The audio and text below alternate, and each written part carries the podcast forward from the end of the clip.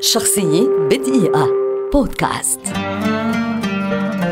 موليير واسمه الحقيقي جون بابتيست بوكلان مؤلف مسرحي كوميدي وشاعر فرنسي يعد أحد أهم أساتذة الهزليات في تاريخ الفن المسرحي الأوروبي ومؤسس الكوميديا الراقية ولد عام 1622 فقد أمه صغيرا ونشأ في عائلة ميسورة. تلقى تعليما جيدا في الإعدادية على يد عدد من نوابغ فرنسا من بينهم فولتير ثم درس الحقوق والفلسفة.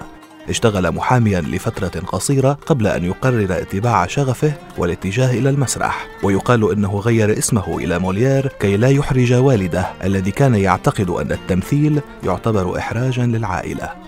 رغم أن فرقة موليير كان اسمها فرقة المسرح الباهر لكن بدايتها لم تكن باهرة إلا أن الشهرة بدأت يوم الرابع والعشرين من أكتوبر 1658 عندما قدمت الفرقة تراجيديا مسرحية في قاعة الحرس أمام الملك لويس الرابع عشر ملك فرنسا.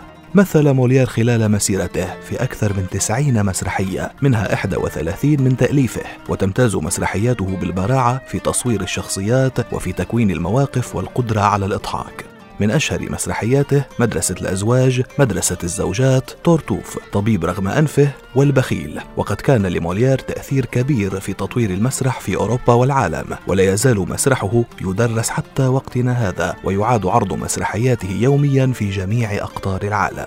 بسبب مرض السل الرئوي رحل موليير عام 1673 عن عمر ناهز 51 عاما بعد أن قدم العرض الرابع لمسرحيته الأخيرة المريض الوهمي.